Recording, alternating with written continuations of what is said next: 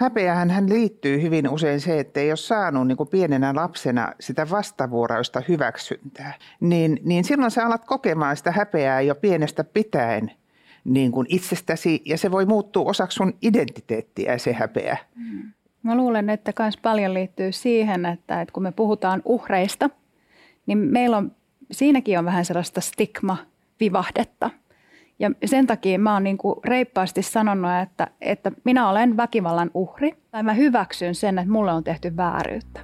Ja, ja silloin mä myös pystyn käsittelemään sitä omaa häpeää ihan eri tavalla. Mutta jos me eletään ajatuksessa, että me ei saada olla uhreja, että uhrius, että sä oot uhri, niin se tarkoittaa taas heikkoutta. Niin siitä tulee se häpeä seurauksena hyvin usein. Moi! Mä oon Anna Perho ja tää on Rajoilla keskusteluohjelma, jossa me vieraitten kanssa paneudutaan vakaviin aiheisiin, mut valoisalla otteella. Kun ihminen käy rajoilla, se jättää jälkensä. Syntyy vahvoja tarinoita ja uusia alkuja, ja niitä me sitten tässä ohjelmassa yhdessä ihmetellään. Mut ennen kuin aloitetaan, mä haluan kiittää lyhyesti tämän ohjelman sponsoria, Trainers Housea. Trainers House on varmasti melkein kaikille tuttu, mutta T H:n toiminta on viime vuosina muuttunut tosi paljon. Perusidea on kuitenkin sama. Trainers House auttaa ihmistä eteenpäin. Ja kun yrityksessä autetaan ihmisiä kasvamaan, niin ne ihmiset kyllä kasvattaa sitä bisnestä. Sä löydät tämän ja muut rajoilla jaksot videomuodossa T H:n verkkosivuilta osoitteesta trainershouse piste fi kautta rajoilla. Sieltä löytyy myös muita hyviä ohjelmia, kuten esimerkiksi mun kollegan Jari Sarasvuon Kassandran huuto-ohjelma sekä Läpimurto Business Show. Mut hei, kuuntele tää mun ohjelma ensin, joko podcastina tai videomuodossa osoitteessa trainershouse piste fi kautta rajoilla.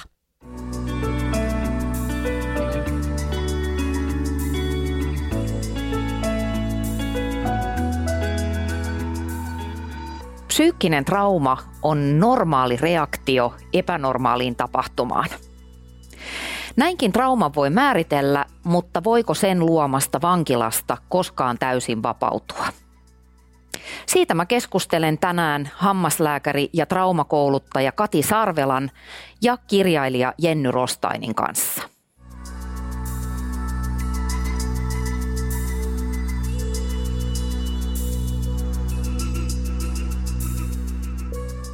Sä olit, Jenny, sovittamassa hääpukua, kun sä reagoit tavalla, jota morsiammilta ei varmaan yleensä odoteta, niin mitä siinä hetkessä tapahtui?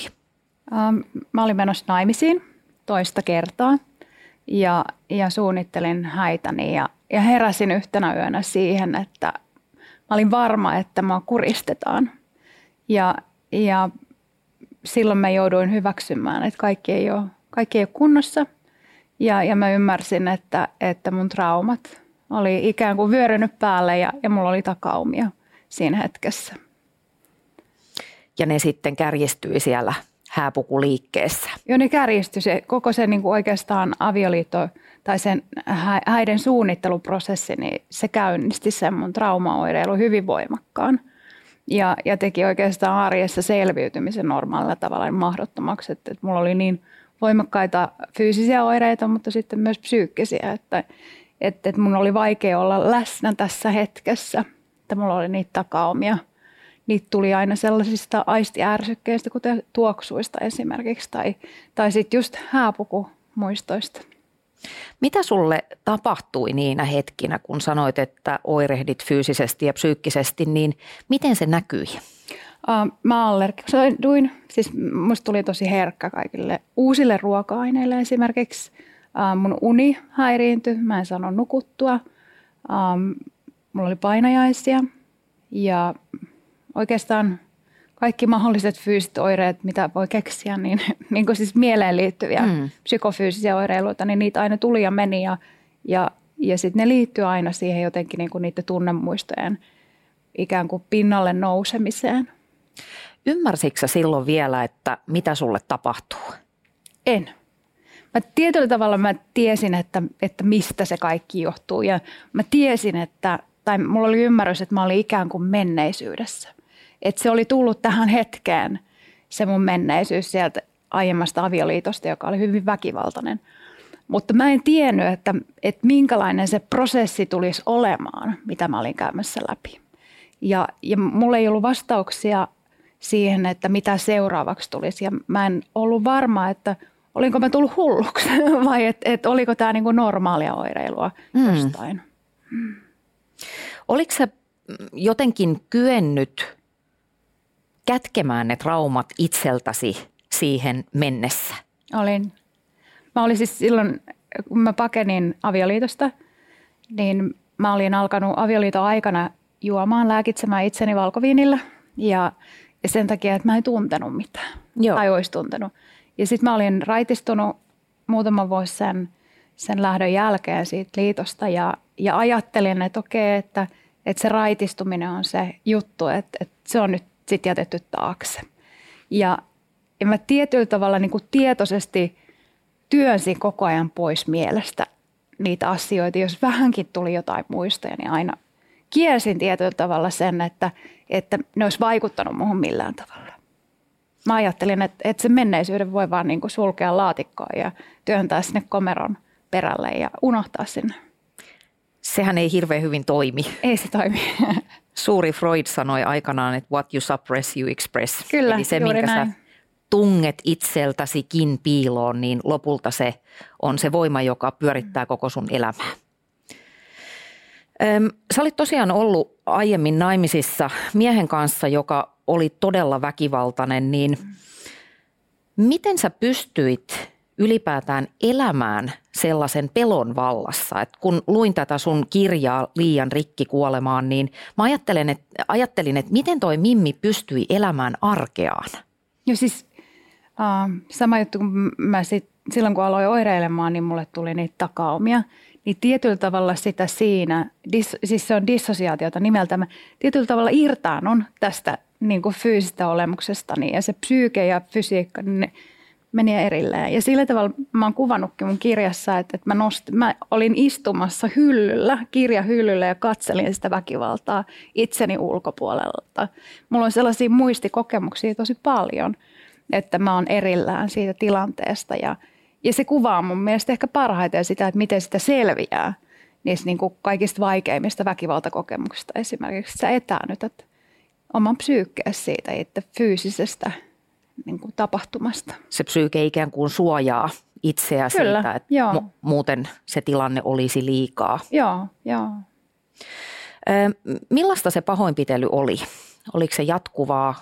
Se oli toistuvaa. Se Välillä oli päivittäistä, välillä oli taukoja ja mä oon verrannut sitä kidutukseen ja, ja mä en, sen takia mä en lähde sitä niin kuin kuvailemaan sen enempää, enkä ole kirjassakaan mm. hirveästi sitä kuvailu, koska mulle se on vaikea sukeltaa, ikään kuin syvä sukeltaa takaisin niihin muistoihin ja mä ajattelen, että, että jos me mietitään traumoja, niin sillä ei loppujen lopuksi väliä, että mitä meille tapahtuu. Jokainen kokee traumaattiset asiat eri tavalla. Ja, ja esimerkiksi nyt, kun me eletään tällaista aikaa, missä on paljon sotauutisia, niin ne itse uutisen, jo se uutisen kuuleminen tai lukeminen voi traumatisoida meitä. Mitä sun itsetunnolle tapahtui sen, sen liiton aikana? No se ei sille ainakaan mitään positiivista tapahtunut. Mä siis koen, edelleen olen kokenut ja työskentelen edelleen sen kanssa, että mä en näkisi itseäni sen kautta, mitä mulle on tehty. Eli, eli mä oon nähnyt ikään kuin itseni huonona, pilalle menneenä, rikkinäisenä, kelvottomana sen takia, että, että minkälaista väkivaltaa mä oon kohdannut ja millä tavalla mä oon alistettu. Ja näin kun mä sanon sen ääneen, niin kyllähän mä tiedän, että se on ihan vääristynyt.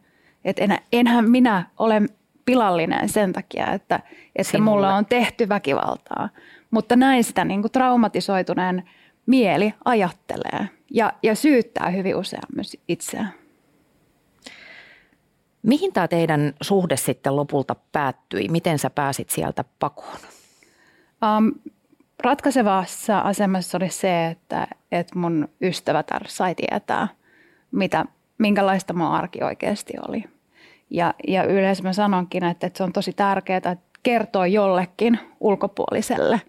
Ja, ja siitä saattaa auetakin, se alkaa se vyyhti selviytymään. Ja, ja, ja siitä alkoi sellainen prosessi, että, että, että mä sain oven auki ja, ja pakenin henkeni edestä ja olin hotellissa jonkun aikaa. Ja, ja olin silloinkin niin kuin peloissani siitä, että mieheni tulee ovesta sisään ja, ja tappaa minut. Et, et se, ei niin kuin pääty, tieten, se ei mun kohdalla päättynyt siihen, että mä lähdin eikä useiden kohdalla päätykään. Mm.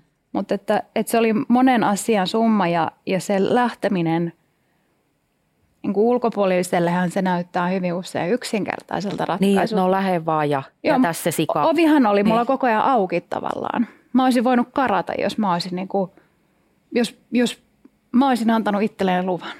Mutta, mutta mä ajattelen, että, että meidän niin kuin, meillä on hyvin niin kuin sellainen ää, alkukantainen ää, järjestelmä, tai siis meidän järjestelmä on hyvin alkukantainen, joka suojelee meitä. Ja, ja tässä tapauksessa niin se, että mä en painu, niin mä selviydyin hengissä sen kautta.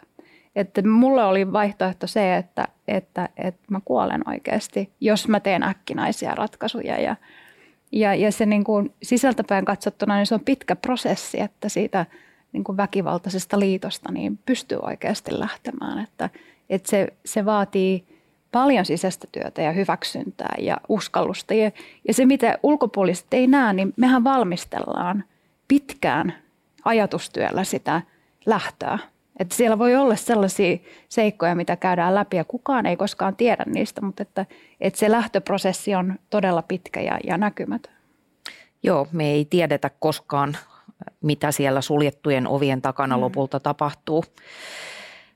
Sä elit siis hengenvaarassa, sä olit vieraassa maassa, vailla isompia verkostoja, mutta kaikesta tästä huolimatta niin jokin osa sinusta piti tätä kaikkea myöskin tavallaan tuttuna ja turvallisena, koska sulla oli pohjalla jo lapsuuteen liittyviä traumoja. Mm. Öm, miten sä olit onnistunut välttelemään niitä aiemmin? Oli, oliko sä jotenkin itse tietoinen siitä, että, että toistat nyt jotain kuvioa? Ei, ei, ei mulla ollut sitä ymmärrystä ollenkaan. Mä oon ajatellut, että... että ne asiat, mitä mä oon lapsena kohdannut, on asioita, joita lapselle ei pitäisi tai lapsen ei koskaan pitäisi kohdata. Ja, ja ne on aiheuttanut mulle sellaisen traumapohjan, joka on tietyllä tavalla normalisoinut ää, hyväksikäytön, ää, seksuaalisen väkivallan ja, ja ylipäätänsä sellaisen ihmissuhteen, joka ei perustu rakkauteen. Mutta mä oon oppinut näkemään sen rakkautena. Ja, ja, ja mun rakkaus ja hyväksyntä on, se kuva siitä, niin se on ollut täysin vääristynyt.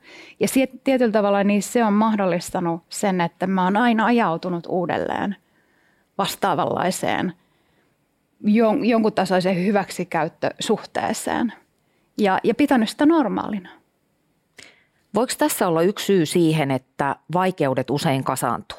Että kurja tuntuu tutulta, mm. jos sulla on ollut kurjaa jo vaikka lapsena. No siis meillä ei ole tietoa muusta, mitä me ollaan opittu lapsena. Ja, ja sitten niin nyt tällä ymmärryksenä mä näen, että, että mulla on vastuu aikuisena opetella niitä uusia malleja. Mutta mehän ei voida muuttua ennen kuin me tullaan tietoisiksi. Ja, ja se, että me tullaan tietoisiksi, niin se vaatii myös sitä, että me kohdataan niitä niin kuin hyviä ihmisiä niin sanotusti, niitä rakastavia ihmisiä, ja me nähdään se niin kuin vaihtoehtoinen malli. Ja sitten me pystytään vertailemaan, että okei, tämä mun ei olekaan terve. Ja, ja tällainen on mahdollista. Ja varsinkin usein traumatisoituneet niin kokee, että me ei ansaita sitä parempaa. Mäkin olen pitkään nähnyt, että okei, mä en ansaitse rakkautta. Mä en ansaitse hellyyttä, mä en saa rakastaa ja mulle ei kuulu se niin sanottu hyvä elämä, koska minä olen kokenut tällaista elämässäni.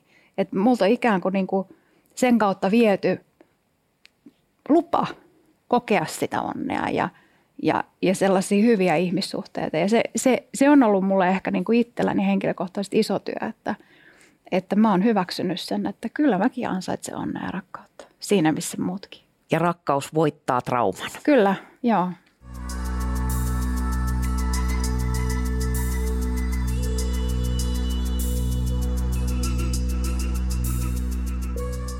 Sä oot, Kati, ammatiltas hammaslääkäri, niin millaisia asioita löytyy hammaslääkäripelon taustalta?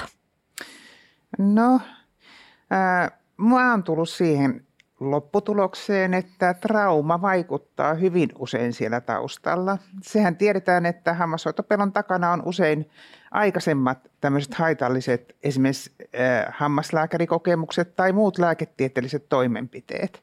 Eli puhutaan medikaalisista traumoista, ja, mutta usein saattaa olla myös muita mielenterveysongelmia, että se saattaa liittyä muuhunkin ahdistukseen tai tai ä, muihin tämmöisiin psyykkisiin vaivoihin, mutta niidenkin taustalla puolestaan hyvin usein on sitä tätä traumaa. Eli mä sanoisin, että pääsääntöisesti hammashoitopelon takana on näitä traumailmiöitä. Ja tämähän olikin sitten semmoinen havainto, joka sua rupesi vetämään ihan toisenlaiseen maailmaan. Ähm, Millaisia havaintoja sä teit omasta elämästäsi silloin, kun sä aloit tutkia näitä traumoihin liittyviä teemoja? Ähm, mä pikkuhiljaa aloin ymmärtämään paremmin omaa itseäni ja tajusin, että mä itse kärsin monista näistä trauman oireista. Ja se oli mulle niin kuin melko suuri yllätys, koska mä olin kuvitellut, että mä oon niin tasapainoinen. Terve. Joo, terve ihminen. Ja silti mulla on niin kuin esimerkiksi käytiin aivan liikaa päihteitä ja biletin ihan ankarasti, niin kuin seitsemänkymmentäluvulla monet tekivät, mutta, mutta siinä määrin, että mä ajattelin, että musta olisi voinut tulla ihan alkoholisti. Eli mä ajattelin, että mä niin kuin loivensin niitä mun kipeitä, käsittelemättömiä tunteita päihteillä. Öm. Mistä, mistä se sun huono olo johtui? Mikä oli se sun trauman juurisyy? Joo. Hauskaa no... sanoa juurisyy hammaslääkärille. Joo. Joo. Tota, mä ajattelen, että hirveän vaikea sanoa, että mikä on se juurisyy. Eli silloin, kun on kysymyksessä tämmöiset ilmiöt, jotka liittyy tähän lapsuusiän traumatisoitumiseen, niin siellä usein on niitä... Niitä semmoisia kiviä siellä repussa enemmänkin. Mm. Että on hirveän vaikea tietää, että mikä se loppujen lopuksi juurisyy on. Mutta minä ajattelen, että aika pitkälle se on johtunut siitä, että, että tavallaan on suuren perheen lapsi. Meitä oli kuusi lasta ja mä olin kolmas. Ja me synnyttiin melkein vuoden välein. Ja, ja mun äiti oli te, täysin uupunut niihin aikaan, olen kuullut jälkeenpäin, mä olin kolmas lapsi. Eli että ei ole ehkä saanut varhaisena... näinä varhaisina vuosina sitä aikuisten vastavuoroista tunteiden peilausta. Hmm. Isä oli jo siinä vaiheessa meidän perhe-elämää. Hän oli niin kuin uraputkessa ja oli hyvin vähän kotona ja uupunut äiti oli siellä. Eli tämmöinen emotionaalinen vaille jääminen, se voi olla lapselle hyvin traumatisoivaa ja alkaa tulla tämmöisiä trauman oireita, vaikka siellä ei välttämättä olisi mitään suoranaista väkivaltaa. Mutta mä ajattelen, että väkivaltaa on myös se, että lapsi ei saa sitä, mitä hänelle kuuluu. Eli juuri sitä rakkautta, mihin Jenni Joo. äsken viittasi. Joo. Musta hirveän äh, hyvä, hyvä ajatus on tämmöinen äh, yhdysvaltalainen psykoterapeutti Bruce Perry on kirjoittanut tämmöisen kirjan kuin What Happen, What Happened to You, mitä sulle tapahtui. Et kun tavataan traumatisoitunut ihminen, niin helposti ajatellaan, että että miksi sä oot tommonen, mm. niin kuin käyttäydyt tietyllä tavalla, kun pitäisi kysyä, että mitä sulle tapahtui, mm. että sä oot tommonen. Mutta sitten yksi tosi hyvä kysymys on myös se, että mitä sulle ei tapahtunut, mm. niin kuin sun tarinassa. Niinpä. Sä et saanut ja. ehkä sellaista rakkautta tai tämmöisten emotionaalisten tunteiden tyydytystä, mitä olisit tarvinnut lapsena. Mm. Sitten ajattelin, että me ollaan vielä eri tavalla niin kuin kestetään tämmöisiä lapsuuden haitallisia kokemuksia. Että toiset kestää paljon enemmän, että heillä on jotenkin vahva se geneettinen mm. perimä ja toiset taas ovat herkemmin särkyviä. Eli, eli samassa perheessäkin voi vaihdella mun kokemuksen mukaan, että joku lapsista kestää yllättävän paljon ja toinen onkin hyvin herkkä. Eli se on mun mielestä mielenkiintoinen asia kanssa, että on, vaihtelee aika paljon tämä, että miten traumakestäviä me olemme. Ja äm, onko siis tosiaan niin, että se ve- voi versoa ihan sieltä genetiikasta? Joo, siis äh, mä ajattelen, äh, että meillä on geneettisiä taipumuksia. Bessel van der Kolk, joka on tunnettu traumatutkija, niin hän puhuu siitä, että hänen mielestään äh, ei, niin kuin mielenterveys... terveysongelmien takana ei ole ikinä yhtä ainutta geeniä, vaan meillä on geneettisiä taipumuksia. Eli tämmöinen reagointitapa geeneissä voi aiheuttaa sen, että me ollaan herkempiä. Sitten meillä voi periytyä myös, nykyään tutkitaan paljon, että miten meidän kokemukset voi periytyä, eli puhutaan epigeneettisestä perimästä.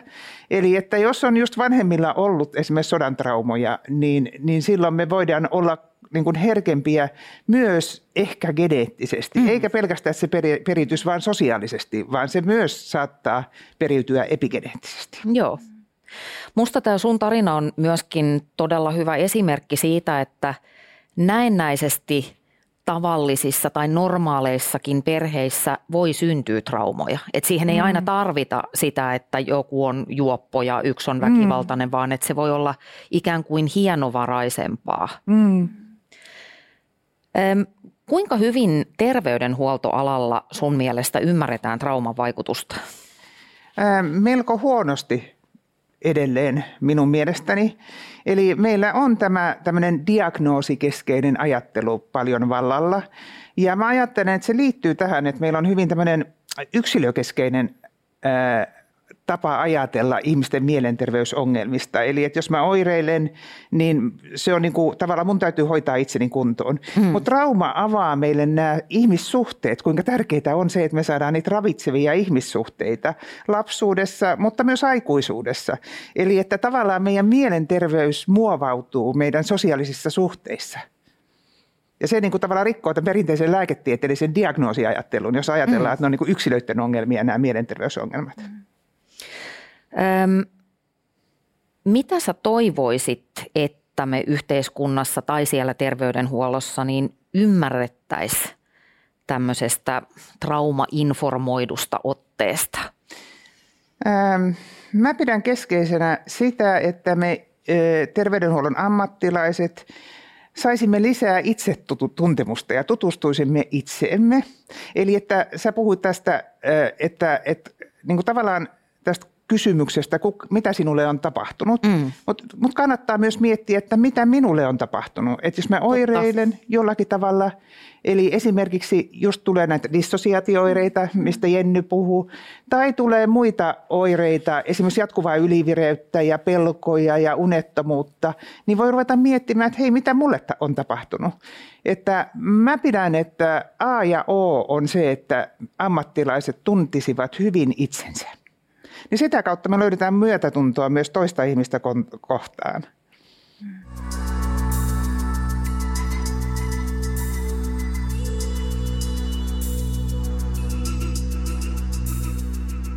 No vähän niin kuin tästä Jennyn kertomuksestakin jo kuultiin ja ehkä vähän sunkin, Kati, niin eh, trauma vaikuttaa tämmöiseltä mestarilliselta naamioitujalta.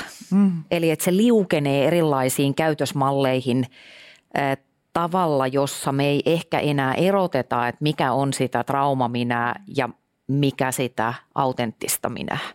Miksei, miksei näin päivänselvää, tavallaan päivänselvää, nyt kun me puhutaan tässä, niin tämä on hirveän helppo ymmärtää, mm. että mitä jollekin tapahtui, mitä mulle tapahtui, mm. miksi mä aina niin kun toistan jotakin itselleni haitallista kaavaa, niin miksei me käsitetä näin päivänselvää asiaa jotenkin automaattisesti? Mä ajattelen, että paljon liittyy häpeään. Et, et meillä on sellainen malli opetettu, että sen mielen pitää olla terve ja, ja sitten me puhutaan juurikin mielenterveysongelmista ja mä sanon aina, että se on meille ongelma, että me ongelmasoidaan mielen reaktioita mm.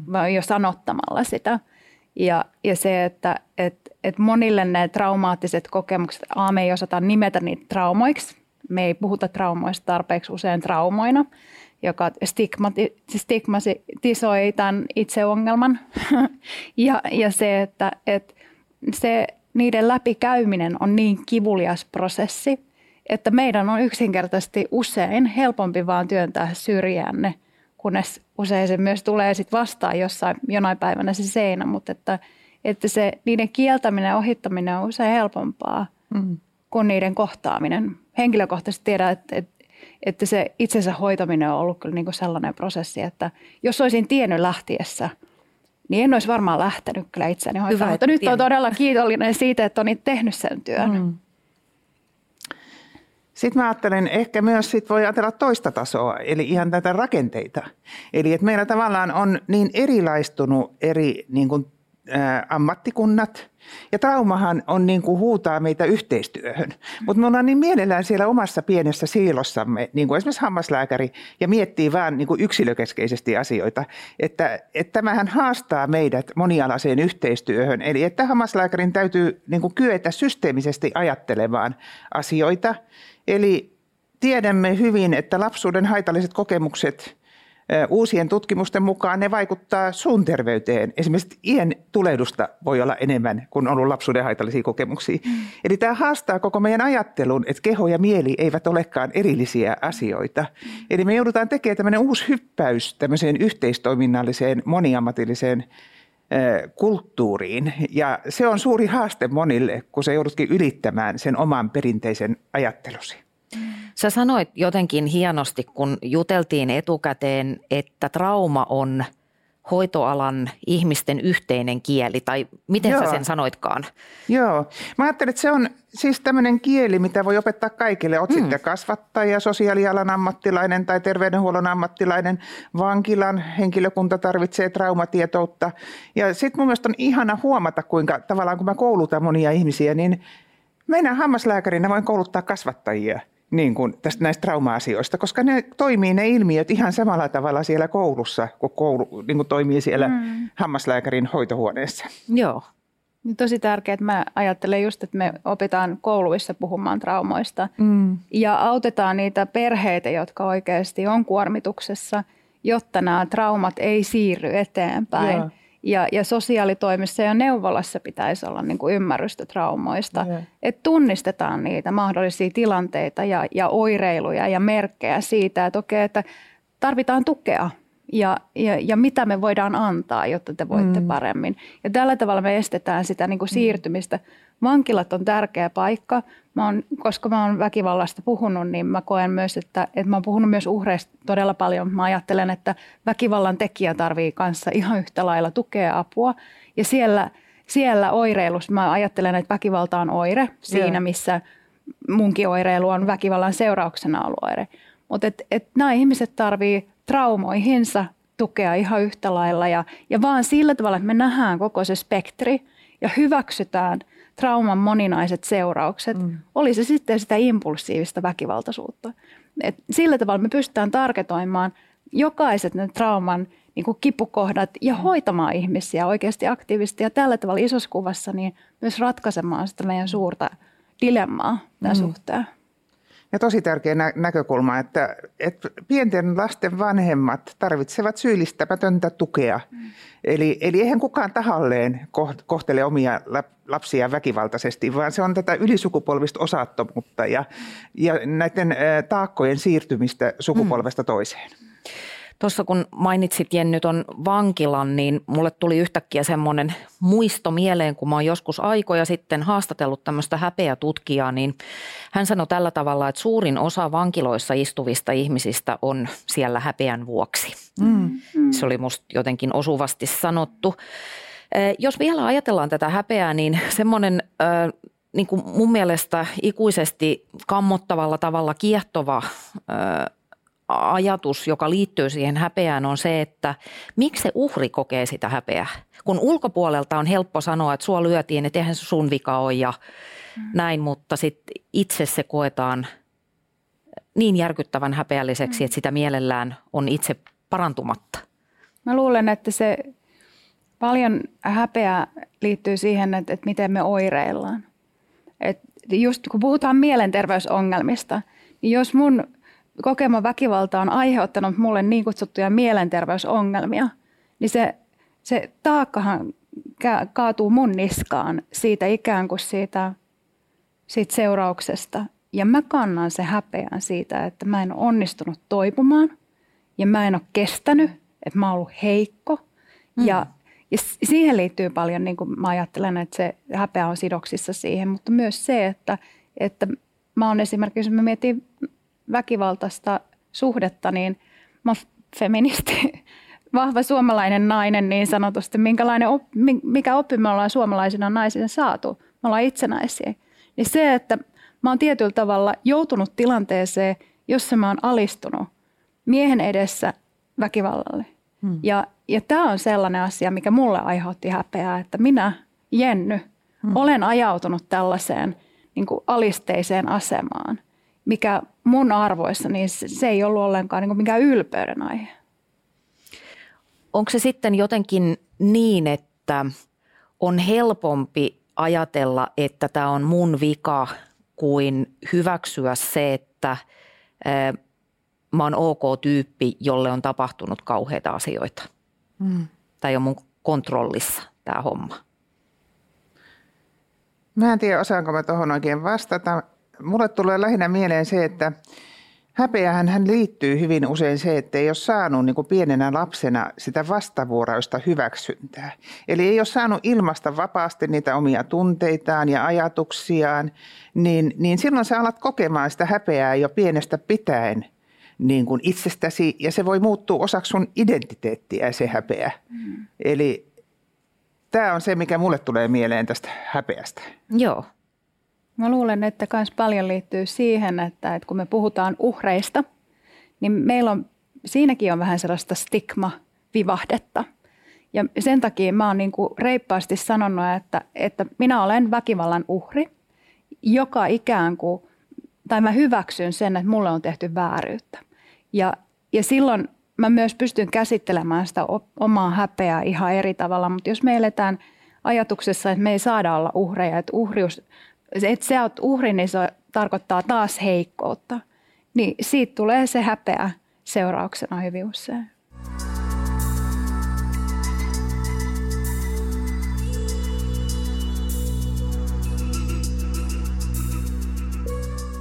Mistä tietää, että jokin oma oireilu liittyy traumaan?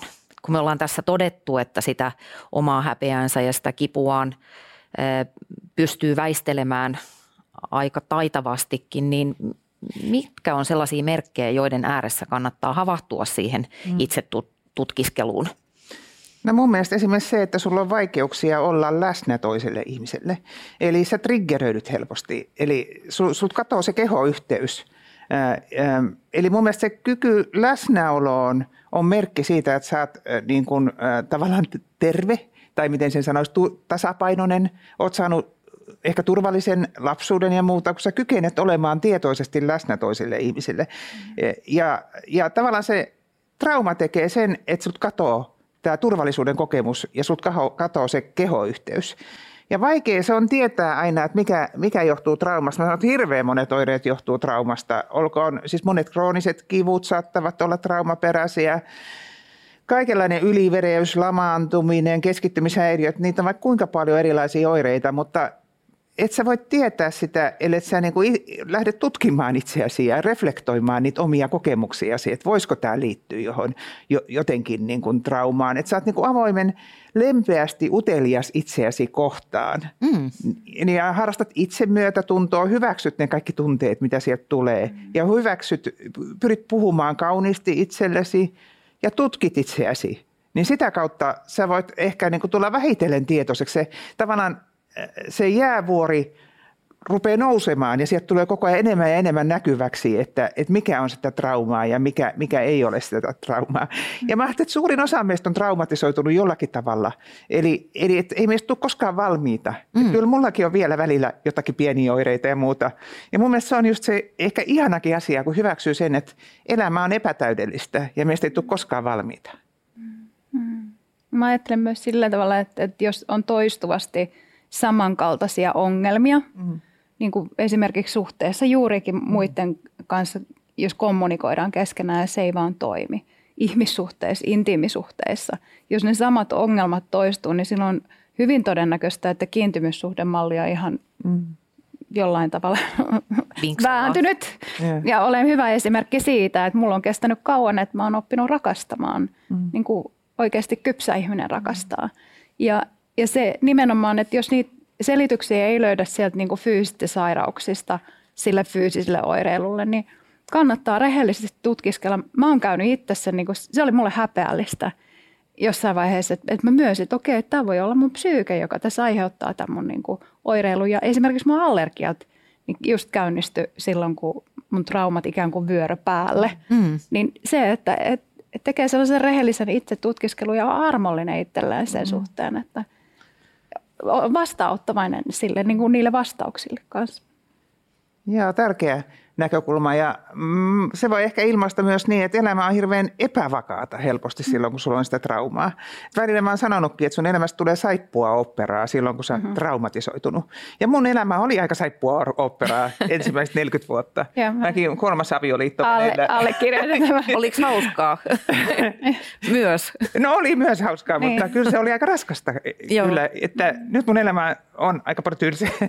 tylsempää. Mä oon jo nyt kohta no, tässä samassa suhteessa. Kohta kaksikymmentä vuotta, mutta jälleen rakasta luontoa ja paljon yksinkertaisempaa, että et ei se ole se yksityiselämä, ei ole yhtään niin kiinnostava. Joo, mutta se on muuten, että ymmärrän itsestäni sen, että, että mulla on niin kuin normalisoitunut monet sellaiset niin kuin niin sanotut väärät mallit ja, ja sitten se on sellaista, että mä oon ollut sellainen draamahakuinen, mm. että, että mä oon niin kuin rakastanut välillä riidellä ja Ja, ja mä oon etsinyt niitä niin kuin ongelmakohtia, jotta saadaan sellainen tulipalo aikaan, koska se on ollut mulle normaalia. Niin onko se just sitä, että se on, on sitä sulle tuttua? Joo, joo. Sä kerroit tosi hyvän anekdootin, kun juteltiin puhelimessa sun entisestä miesystävästä, joka, jolla oli päihdeongelma ja sitten kun hän rojahti sun viereen. Joo, siis hän oli reissuilla aina karkas. Hän, siis mä puhun karkaamista, koska hän ei ilmoittanut mitään, minne hän lähti. Hän toisti mun isän mallia. Mun isä on ollut alkoholisti, kun mä olin pieni. Raitistunut onneksi nyt. Mutta, mutta hän tuli kotiin ja me herättiin vierekkäin sängystä ja hän haisee vanhalle viinalle, koska on juonut viikon. Ja mä avaan silmät ja mä haistan sen mun puolisoni, sen vanhan viinahaju. Ja mä tajusin, että okei, että mä koen turvaa. Ja, ja sitten mä tajusin yhdistää sen, että okei, että mun isä tuli kotiin, se ei lähtenyt minnekään, kun se haisi vanhalle vi- viinalle, että se jäi kotiin taas, että, että sitten tuli niinku se raitiskausi. Ja, ja se yhdisti mulle nämä asiat. Mä niinku ymmärsin, että kuinka tietyllä tavalla niin yksinkertaista se on sit niinku tajuta näitä syy-yhteyksiä, ja sitten sä pääset pureutumaan niihin. Mutta se on just sitä, että sä tulet tietoiseksi siitä mallista, ja sitten sä pystyt hoitamaan sitä. Tämä kertoo myös musta hirveän kiinnostavalla tavalla siitä, että miten meidän aistit on linkittynyt tähän trauma-asiaan. Mm. Mä äh, luin, mistäköhän kirjasta se oli, en muista enää, mutta tämmöisen äh, keissin, jossa äh, diabetesta äh, poteva teinityttö on viety sairaalaan. Onko se insuliinishokki vai mikä, mm. mikä sen tilan nimi on, että ei niin kuin ne sokerit heittelee hengenvaarallisella tavalla. Ja lääkärit teki kaikkeensa ja se sokeri ei vaan asetu. Mm. Sitten joku tajusi kysyä just tämän kysymyksen, että hei, onko sulle tapahtunut jotain merkillistä viime aikoina, niin kävi ilmi, että oli siis, tapahtui Jenkeissä, eh, niin tämä tyttö oli sanonut, että hän oli... Eh, parhaan ystävänsä kanssa kadulla ja siellä oli joku tämmöinen huumekauppiaiden ampumavälikohtaus ja tämä hänen ystävänsä sai siitä sattumalta luodin ja kuoli. Mm-hmm. Ja sitten ne lääkärit tajus, että kun se tyttö oli siellä sairaalassa, jonka pihalle tulee jatkuvasti ambulansseja, hälyt päällä, niin vaikka tämä tyttö oli lähes koomassa, niin kuuloaisti kertoo, että ambulanssit tulee ja jotenkin mieli ja keho yhdisti sen siihen järkyttävään ampumatapaukseen, jonka jälkeen sitä ei sit kukaan ollut oikein tajunnut tämän tytön kanssa huolella purkaa. Ja sitten kun tähän päästiin kiinni, niin se sokeriongelma saatiin jälleen kuriin. Meidän keho, siis meidän järjestelmä on niin paljon viisaampi. Me ei ymmärretä sitä ollenkaan tässä vaiheessa ja musta tuntuu, että me ollaan vähän itsepäisiä, että me ei uskota, että meidän keho tietää ja mieli tietää enemmän kuin, siis me ei vaan uskota sitä ja musta tuntuu, että jotenkin pidetään vähän huuhaa ajatuksena sitä, että, että me oikeasti, meidän keho kertoo meille silloin, kun asiat on huonosti ja on sitä ikään kuin, niin kuin korjaamisen tarvetta. Ja siitä tämä traumaoireilu, se on mm. signaali muutostarpeesta yksinkertaisimmillaan. Mm. Niin, mä ajattelen kanssa, että traumasta selviäminen on sitä, että oppii kuuntelemaan sitä oman kehon viisautta, eli puhutaan somaattisesta viisaudesta. Mm. Ja mä ajattelen ylipäätään, että meidän kulttuuri on ollut hyvin tämmöistä pääkeskeistä, että pitää niin kuin rationaalisesti ajatella ja älyllä ajatella. Ja se voi johtaa hyvin väkivaltaiseen ja epäeettiseen elämäntapaan, jos me eletään vaan päässä. Että meidän täytyy opetella kuuntelemaan myös meidän kehon viisautta. Että meidän keho on hmm. paljon viisaampi kuin me tiedetäänkään. Joo. Sä mainitsit aikaisemmin tämän Bessel van Kolkin. Ja muistan hänen sitten taas sanoneen näin, että, että trauman hoitamiseen pitäisi aina liittyä myös tämä tämmöinen kehollinen mm. hoiva. Joo, näin mä sen ajattelen kanssa. Että, ja sitten se antaa turvallisen tavan prosessoida niitä traumoja, kun me käsitellään niitä kehollisesti. Mm. Että on paljon erilaisia kehollisia menetelmiä tänä päivänä, niin kuin T R E, traumasensitiivinen jooga. Sitten on ihan terapioita, niin kuin esimerkiksi sensomotorinen psykoterapia, jossa kehollisesti prosessoidaan niitä traumoja, eikä niinkään purauta, pureuduta siihen traumatarinaan. Mm. Et osalle porukkaa voi olla tosi traumatisoivaa se, että täytyy toistaa koko ajan sitä omaa mm-hmm. traumatarinaansa. Et päinvastoin pitäisi kehollisesti prosessoida se loppuun se haaste, se ongelmakohta. Sen jälkeen se ikään kuin yhdistyy osaksi sun elämän tarinaa, integroitunutta tarinaa, että et se ei enää kiusaa sua se tarina, kun sä oot sen kehollisesti työstänyt loppuun. Silloin kun mä aloitin terapian, niin mut just laitettiin psykofyysiseen ryhmään, mm. jossa oli fysioterapeutit, jotka oli traumainformoituja yeah. ja veti ryhmälle yeah. terapiaa. Ja. Ja, ja mun taas psykoterapiassa niin ei nimenomaan voitu sukeltaa niihin yksittäisiin muistoihin, koska ne oli niin kammottavia, mm. että et mun niin kuin hyvinvoinnilla oli tärkeää se, että et me tietyllä tavalla niin kuin käsitellään niitä sieltä reunoilta ja, ja, ja annetaan se ytimme olla rauhassa. Mm. Et se, ei, se ei ollut tarkoituksenmukaista mm. mennä repimään niitä Joo. uusiksi auki, mm. koska se voi traumatisoida uudelleen. Mm. Millaisia nämä ö, fyysiset harjoitukset tai harjoitteet muun muassa oli? Mitä te teitte? No siis me tehtiin tai chia esimerkiksi, mikä on ihana. Mm. Ja, ja jookattiin, venyteltiin.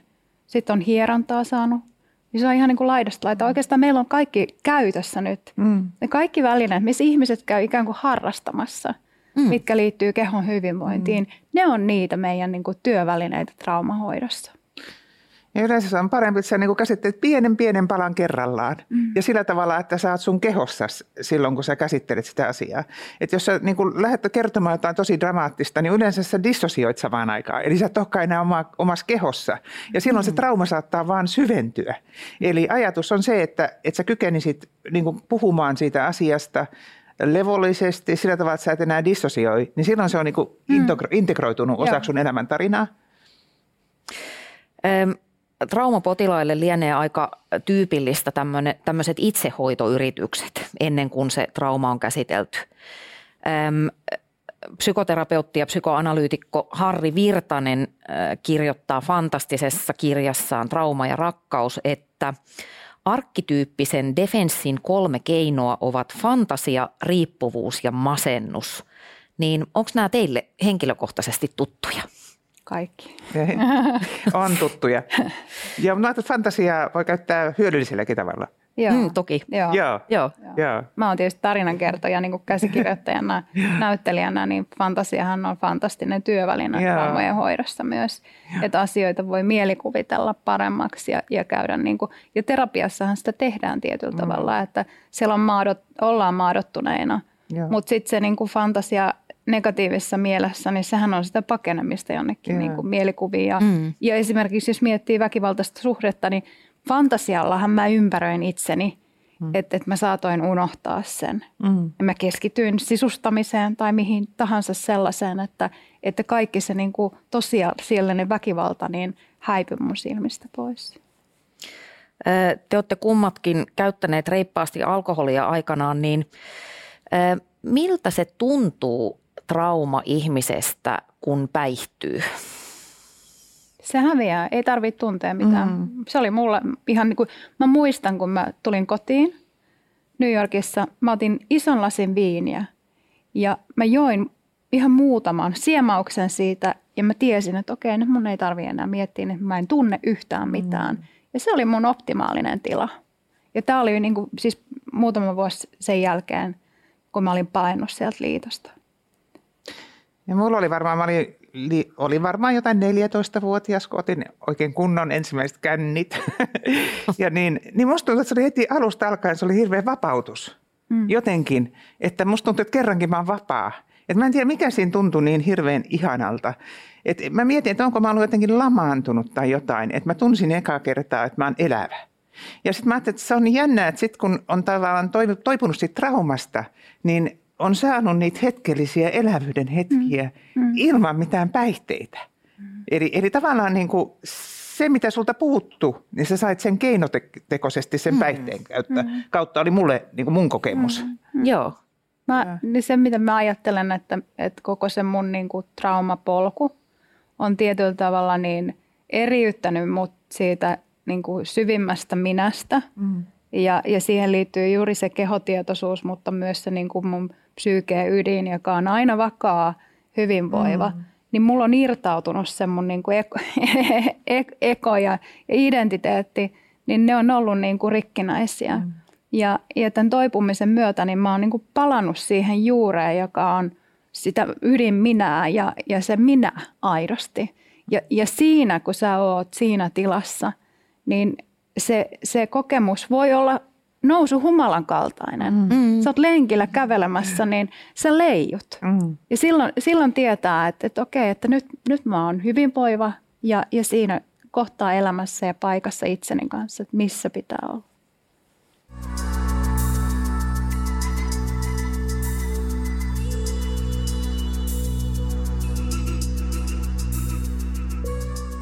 Mitä se on? Mitä se tarkoittaa ja mistä sen tunnistaa? Mä ajattelen niin, että kaikki, lähes kaikki meistä kärsitään jossain elämänvaiheessa niin kuin akuutista traumaattisesta stressireaktiosta. Toki on ihmisiä, jotka eivät kärsi, mutta se on enemmän harvinaista.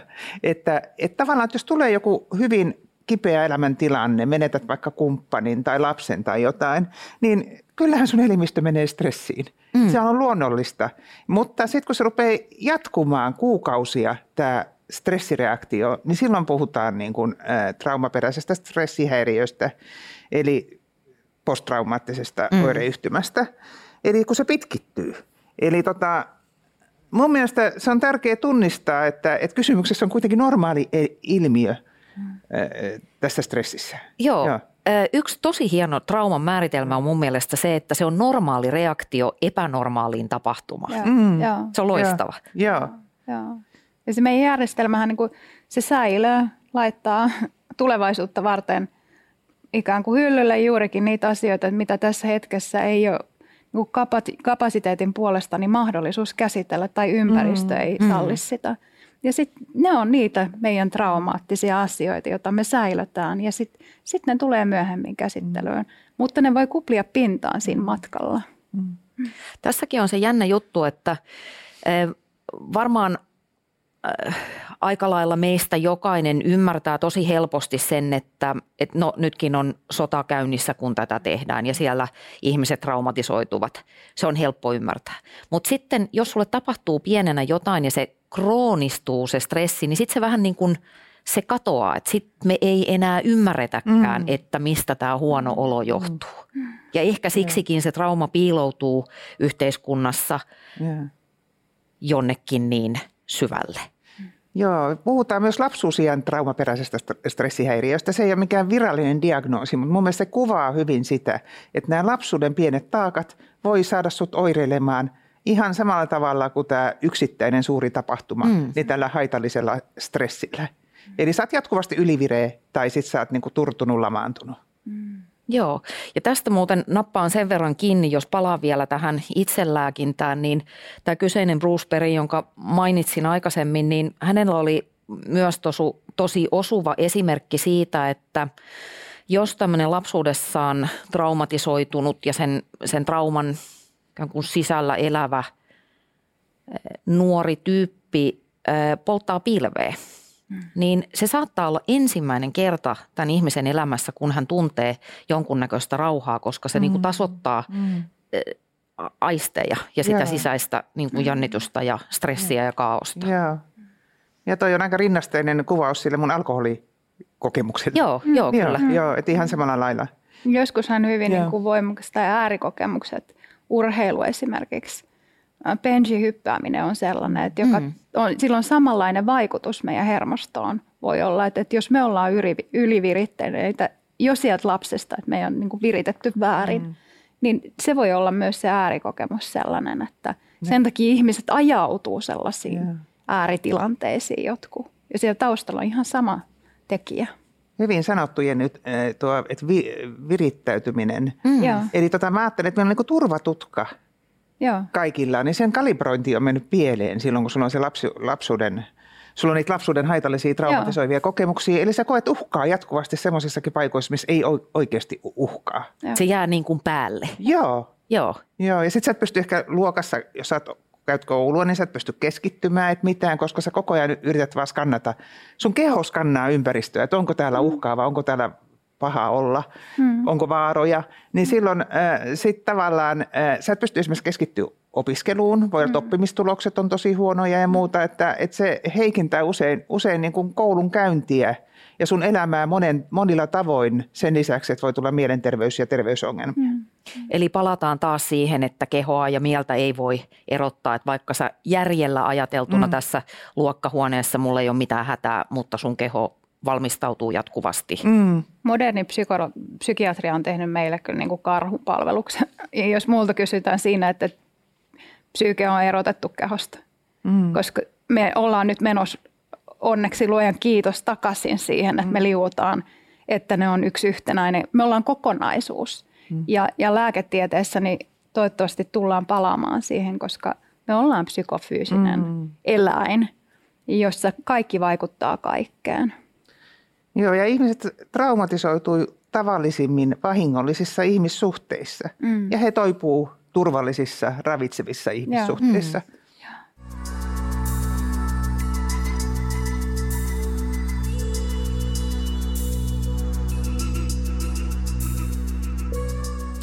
Te kuvailitte tosi hyvin mun mielestä äsken sitä, että, että miten teillä on ollut ikään kuin kaksi minää. Että on se, se traumaminä, joka on peloissaan ja joka saa huojennusta vaikkapa siitä alkoholista. Ja sitten on se, se oikea Jenny ja se oikea Kati. Niin, äh, missä tilanteissa nämä kaksi tyyppiä on eronneet teidän elämässä eniten toisistaan?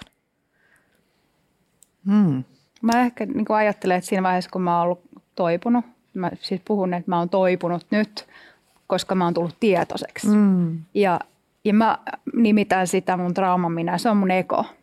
Et siihen liittyy kaikki ne kipeät oireilut ja, ja, ja kaikki ne vääristymät ja, ja kummalliset viritykset, mitä mä oon keksinyt. Ja se häpeä ja viha ja suru, niin se on se mun ego, joka oireilee. Mm.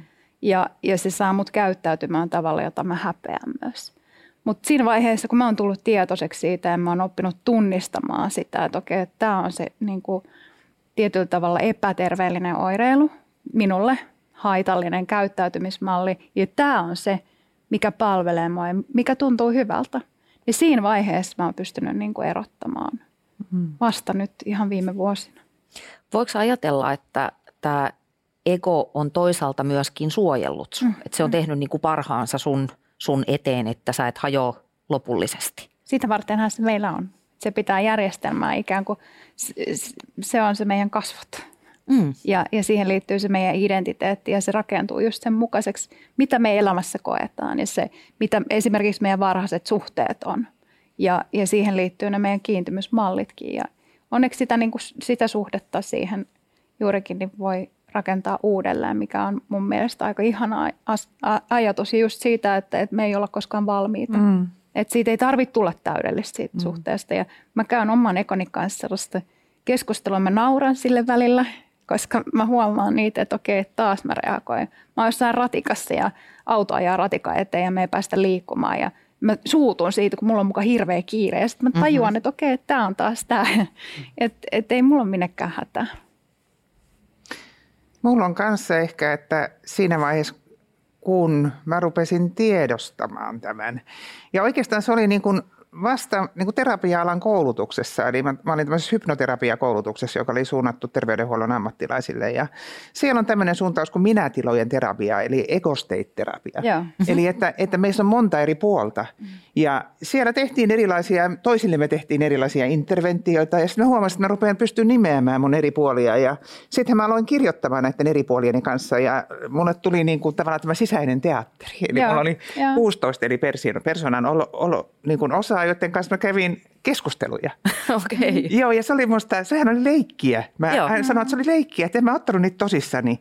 Mutta, mutta se oli niin kuin tämmöistä aktiivista mielikuvakuvitusta. Mm. Se oli fantasiaa, jota mä hyödynsin siihen, että mä tulin enemmän tietoiseksi omasta itsestäni. Ja siinä sekoittui sekä niin kuin tavallaan oikeat kokemukset, mutta tarinat ja sadut ja kaikki. Joo. Joo. Eli, eli se oli tämmöinen prosessi. Niin kuin. Eli sitä kautta mä tavallaan rupesin erottamaan tämän aidon minuuden ja mitä se sitten on. Mä pitkään pohdin siinä omassa prosessissani, että kuka minä olen sitten. Mm. Niin mä olin jotenkin, että mä mielsin sen, että mä oon niin kuin tavallaan kaikki nämä minun osat ja mä oon erityisesti myös se ohjaaja, mm. joka ohjaa tätä prosessia. Mm.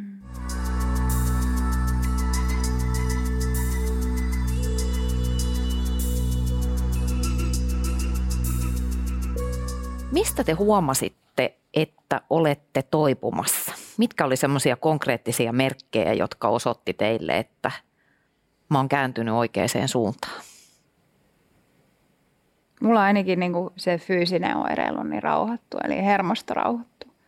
Ja se oli niin kuin ensimmäisiä merkkejä. Sitten mä pystyin nukkumaan ilman peittäsalpaajia. Mm-hmm. Ja, ja mä pystyin kohtaamaan niin kuin stressaavia tilanteita ilman, että mä alan panikoimaan, itkemään ja romahdan ja koen, että mä en kestä. Että mä ikään kuin pystyin eriyttämään itteni siitä niin kuin tapahtumasta, mikä mulla tässä käsillä oli ja, ja niin kuin pohtimaan jopa sitä, että miten mun olisi hyvä reagoida. Että ei ollut niitä niin kuin tunteita vietävänä koko ajan ja ne oli varmaan niitä ensimmäisiä merkkejä, mä luulen. Tuntuuko se ihmeelliseltä tai oudolta? Kyllä, kyllä niin kuin, siis, sehän on niin kuin kehittynyt tässä vuosien varrella ja, ja joka päivä mä opin lisää ja, ja musta tulee ikään kuin viisaampi. Mutta kyllä se tuntuu voimauttavalta, että, että mä oon niin kuin niskan päällä tietyllä mm. tavalla tai mä oon sinut sen kanssa, että kuka mä oon ja, ja rauhassa sen. Mä oon hyväksynyt, että mä oon tällainen kokonaisuus ja kyllä siitä tulee... Mä oon itsestäni oikeasti ylpeä. Mä sanon sen ääneen, että, että mä oon päässyt näin pitkälle ja mä oon hengissä ylipäätänsä, koska mä oon yrittänyt riistää itseltäni hengen monta kertaa tämän oireiluni takia. Mm. Ja, ja sitten taas niin väkivaltaisessa suhteessa meidän on hengen menettää taas sen väkivallan seurauksena. Mutta mä oon päässyt tähän pisteeseen ja pystyn katselemaan sitä kaikkea neutraalisti ja käsittelemään niitä asioina. Et ne on tapahtunut ja ne ei ole osa tätä hetkeä, niin mä oon ylpeä siitä. Joo, mä mietin, että miten minä tiesin. No mä ajattelen, että mulla ehkä niin kuin nämä mun omat sairaudet kanssa, kun mä oon kaksi kertaa sanonut syöpädiagnoosi, niin ne oli semmoisia herätyskohtia, jonka aikana mä aloin sitten tämän kirjoittamisprosessinkin. Niin mä ajattelin, että aikaisemmin mun pää oli jatkuvasti täynnä ajatuksia ja mä en kykennyt olemaan kunnolla läsnä. Sitten mä huomasin tuolla Kuhmossa yhtäkkiä, että miten fantastista, kun kuulee linnunlaulut. Mm. Ja tulee avautuu jotenkin se luontoyhteys. Ja välillä tuli niin kuin se, melkein semmoisia pyhiä kokemuksia jotenkin, henkisiä kokemuksia. Että alkaa vapautua siitä hirveästä niin kuin sisäisestä teatterista, mikä mun päässä oli aikaisemmin. Mm, mm. Mä pystyn sen ulkoistamaan, niin sen jälkeen vähitellen hiljeni ne äänet mun sisällä. Ja mä pystyn enemmän olemaan läsnä tässä hetkessä. Ei se vieläkään täydellistä ole. Vieläkin mä huomaan, että joissain tilanteissa niin kuin mun kehoyhteys katoaa, mutta valtavasti on tullut lisää sitä läsnäoloa. Ja se on mun mielestä melkein välillä semmoinen kokemus, että vapautuu vankilasta tai jostain, että jossa on ollut vuosikymmenet siellä ja. Niin kuin omassa pään, pään sisällä. Se, mikä on ihanaa huomata että, mm. tai ymmärtää, että ei ole enää menemistä sinne vanhaan. Mm. Että kun tulee se ymmärrys siitä mm. ja oppi, niin en mä voi palata siihen entiseen minääni.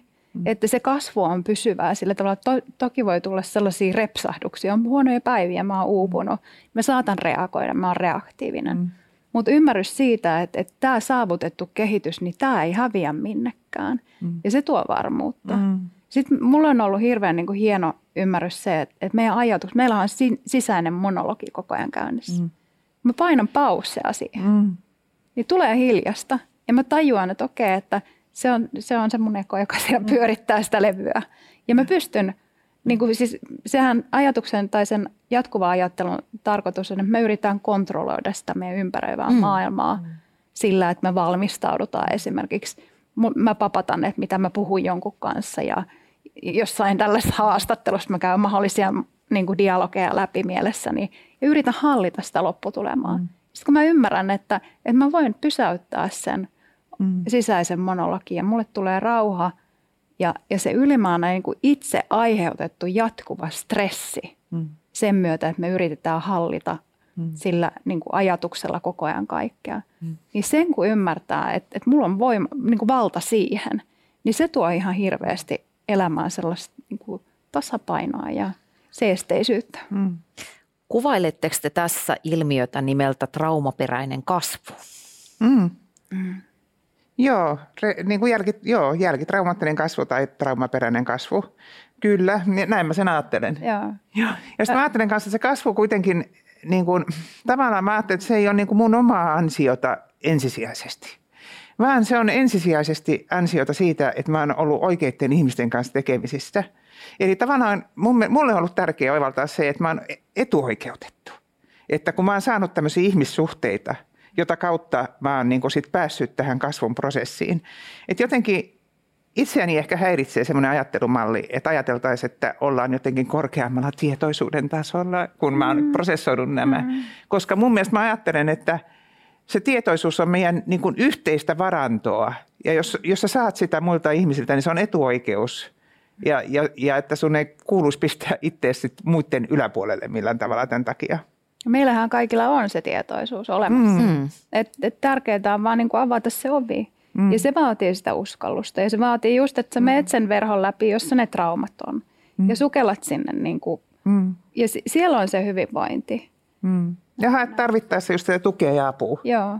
Mä puhun itse asiassa traumapotentiaalista mun yeah. kirjassani, yeah. joka mä oon keksinyt tällaisen hienon termin. Kun yeah. mä oon ymmärtänyt sen, että se on energiaa, se meidän oireilu mm. ja, ja se säilytty, siis trauma säilyy meihin energiaa, joka pyrkii ulos. Mm. Siinä energiassa on ihan valtavasti potentiaalia, kun me hyödynnetään se mm. niin kuin juurikin siihen niin kuin henkiseen kasvuun mm. ja, ja ikään kuin, niin kuin itseksi tulemiseen. Ja sen kun niin kuin pystyy oppii valjastamaan, niin, niin siellä on ihan valtavasti mm. sellaista potentiaalia, mitä me ei olla yhteiskuntanakaan ymmärretty. Mm. Me voidaan yleisesti hyötyä siitä.